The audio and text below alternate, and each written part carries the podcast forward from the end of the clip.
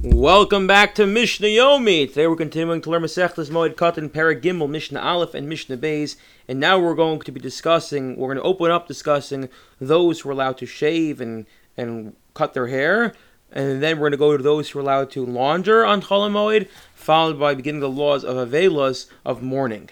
Although normally one's not allowed to get a haircut on Cholamoid, for an interesting reason is we don't want people to enter the first days of Yom Tov looking unclean and unkempt. So we require you, to, in order to encourage people to shave and get their haircuts done prior to Yom Tov begin, we said, well, if you don't, then you then you can't even get it done on Cholamoid either, or you can't do it on Cholamoid. So you can um, to ensure that this will cause people to make sure they do it before Moed.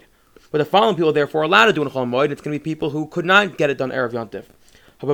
Someone who was traveling, Shvuya, someone who was captured, who got released from prison, Surim, one who was um, who leaves prison, someone who was put in Chayrim, and when you're in Chayrim, you're not allowed to cut your hair, and then there was he was let out of Chayrim. Or if someone said, I'm not going to cut my hair, and they asked the Chacham on Chalamod, they said, I regret it, you know, they do Ataras Darim. Vaha Nazir, similarly, someone who's a Nazir, Matzora, or someone who's a Matzora. When if they're uh, the moment of the vow ends of Nazirus, or they're now free from being Matzora, they're now pure, so they're part of the purification process that they can get their hair cut. So they're allowed to do so on Chalamoid. And here the following people can launder Chalamoid. Hayam, someone was traveling, someone was captured, someone released from prison, someone again who was put in Chayrim, now launched the clothes, now they're let out of Hatir,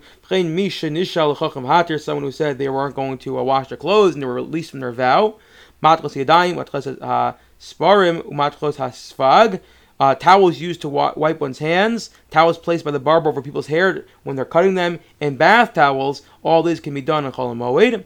Hazavim vazavos, zavim zavos, Hanida, someone who's a nida, Veled someone who gives birth, or anyone, those are three are cases where people's clothes get dirty, or anyone who went from being impure to pure, they're able to uh, to launder the clothes, Ushar master, but everyone else, it's forbidden to launder those clothes. I wish you all a wonderful day.